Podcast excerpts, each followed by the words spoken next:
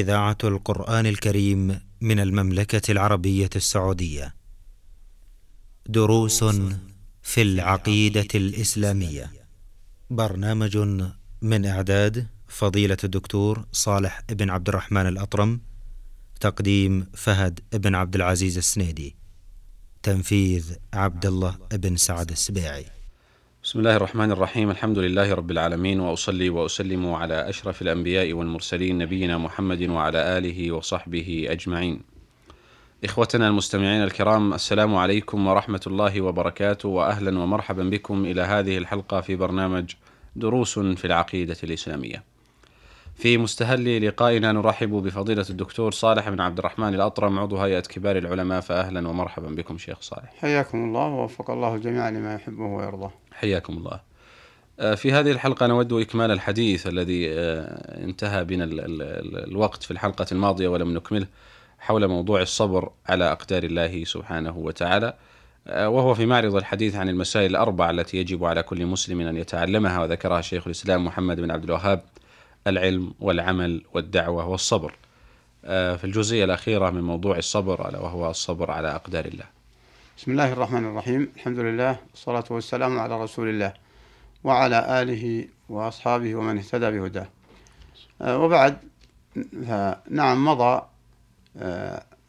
بعض الكلام حول الصبر ولكن أشرت بأننا لم نكمله وفي الحقيقة ما أعتبر نفسي أننا أخذنا منه ولا جزءا إلا أن يشاء الله وإنما هو كالتنبيه كالتنبيه للإخوة المستمعين بشأن الصبر والتذكير بعظمته والتذكير بالفوائد التي تعود على الصابر والصابرين في الدنيا والآخرة.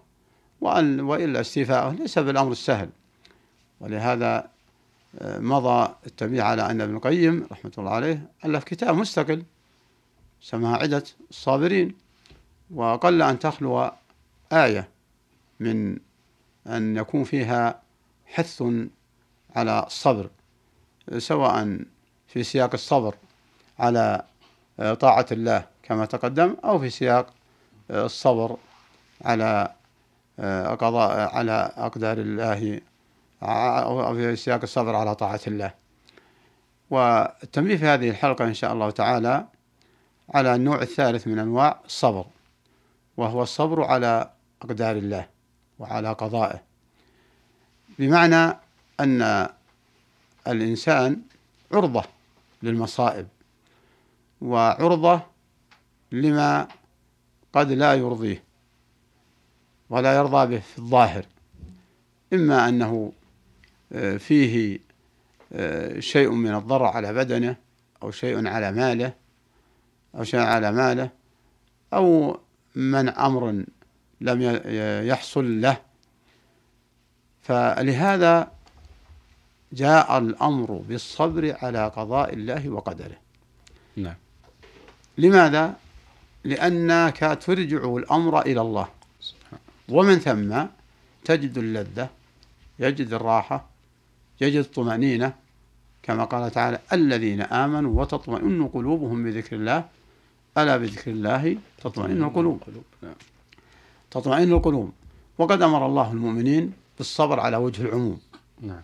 سواء الصبر آه، على طاعة الله أو الصبر آه، عن عن المعاصي أو الصبر على قضاء الله وقدره. نعم. وقد جاء الأمر بالصبر على قضاء الله وقدره خاصة ما أصاب مصيبة إلا بإذن الله. نعم.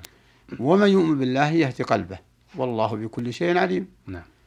ففي هذه الآية دليل واضح على أن ما أصاب المسلم بإذن الله الكوني القدري. نعم. وقد يكون إذا كان الكوني القدري فعليك الرضا. وهكذا بين الله ثواب من صبر. نعم. فلم يكن ما أصابه من قضاء الله وقدره مما يكرهه في الظاهر لم يكن آه، هباء منثورا إذا صبر. نعم. بل بين الله له ثواب ذلك بقوله ومن يؤمن بالله يهدي قلبه أي يرضى يؤمن بالله يرضى ويسلم. ويهدي قلبه أي يمنح بالطمأنينة والسكينة لأنه علم أنه من عند الله وعلم أنه بقضاء الله وقدره. فاطمأن قلبه. فصدقت عليه قوله تعالى الذين آمنوا وتطمئن قلوبهم بذكر الله. ثم بعد ذلك ختم الله الآية بقوله الله بكل شيء عليم. فمن آمن بعلم الله الشامل الشامل نعم. آه، ألزمه أو, أو بعبارة أخرى فالإيمان بعلم الله الشامل يلزم المؤمن بالصبر على قضاء الله وعلى أقداره.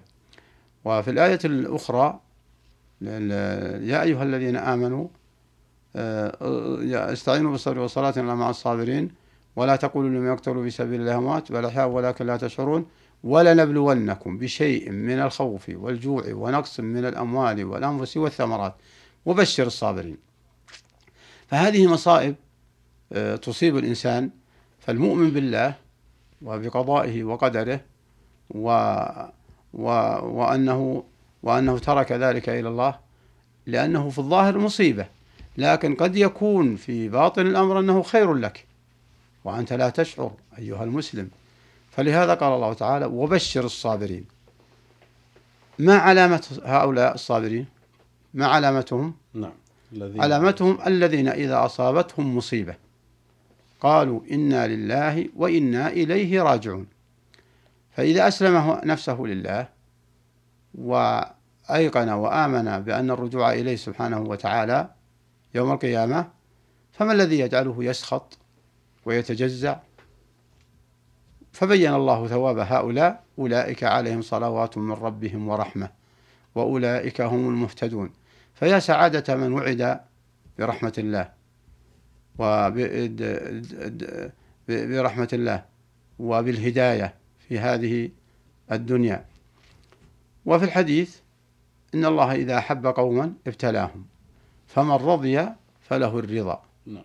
ومن سخط فله السخط وقد جاءت الحديث بالوعيد الشديد على النائحة آه الذي مات يموت لها ميت نعم. ثم تظهر الجزع والتسخط والنياحة فتعلي صوتها وتصيح عليه وتضرب خدها وصدرها وتنتف شعرها وتزع و و و وتعلي من الأصوات المشينة يا ويلها ويلاه أو نحو هذه الكلمات فإن هذا ينافي الصبر الذي أمر الله سبحانه وتعالى فيه.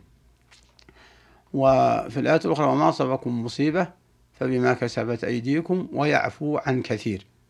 ويعفو عن كثير. فما تدري أن هذه المصيبة آه، قد أخطأك الشيء الكثير بسببها. فلهذا الطريق المستقيم والطريق الذي يحبه الله ويحبه رسوله والذي يدخل الطمأنينة على القلب والذي يدخل الطمأنينة في النفس وراحة النفس وراحة البال هو هذا الصبر بإذن الله. لا سيما الأمر الذي قد فات وانتهى. قد فات وانتهى ولم يمكن يمكنك استدراكه كموت قريبك أو موت من, من يعز عليك أو موت أحد من المسلمين ممن نفع الله بهم أو ذهاب شيء من مالك بسرقة أو احتراق أو نحو ذلك فكسبت ما أمرك الله به وهو الصبر. لا تدري ماذا سيعظمك الله به يا في الدنيا أو في الآخرة. فليكن حظك الصبر على قضاء الله وعلى أقداره سبحانه وتعالى. فمن هنا خلصنا إلى أن الصبر على طاعة أن تقسيم العلماء الصبر إلى ثلاثة أقسام أنه واضح جلي. الصبر على طاعة الله الصبر عن معاصي الله الصبر على قضاء الله وقدره. آه، شكر الله لكم الشيخ على هذا البيان. آه، غير أني آه، قبل أن أنهي الموضوع في هذا الحديث عن الصبر على أقدار الله وقد استدللتم بآيات كثيرة وبأحاديث حول هذا الموضوع لا يخفى على المستمعين الكرام الحديث عنها كقوله صلوات الله وسلامه عليه فيما يرويه عن ربه ما لعبدي المؤمن عندي جزاء إذا قبضت وليه فاحتسبه إلى الجنة نعم. وقوله عليه الصلاة والسلام فيما يرويه عن ربه إذا أخذت حبيبتيه فاحتسب إلى الجنة آه، مسائل كثيرة واضحة جدا آه، ذكرها الإسلام في الصبر على المصائب والأقدار التي تحل بالمسلم.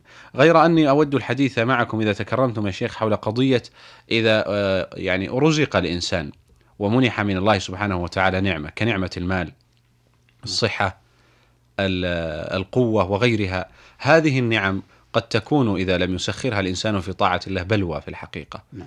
ما هي هل هناك يعني مجال لدخول الصبر في هذا الموضوع؟ نعم. بسم الله الرحمن الرحيم. آه النعمة ما لا شك فيه أنها تحتاج إلى أنواع الصبر الثلاثة. نعم. ويتناولها وتتناولها. أولا من حيث صرفها في طاعة الله. لازم أن نصبر على ذلك. نعم. وثانيا يتقي الله ويصبر فلا يصرفها في معصية الله. وثالثا لو أصيب بجائحة هذه النعمة ومن موت في قريبه أو في آه، زوجته أو في دابته أو مصيبة في سيارته أو مصيبة في سائر أمواله فيصبر على قضاء الله وقدره. فالنعم في الحقيقة آه، أن أن أن أن أنواع الصبر الثلاثة آه، آه، تتأتى على من رزق نعمة.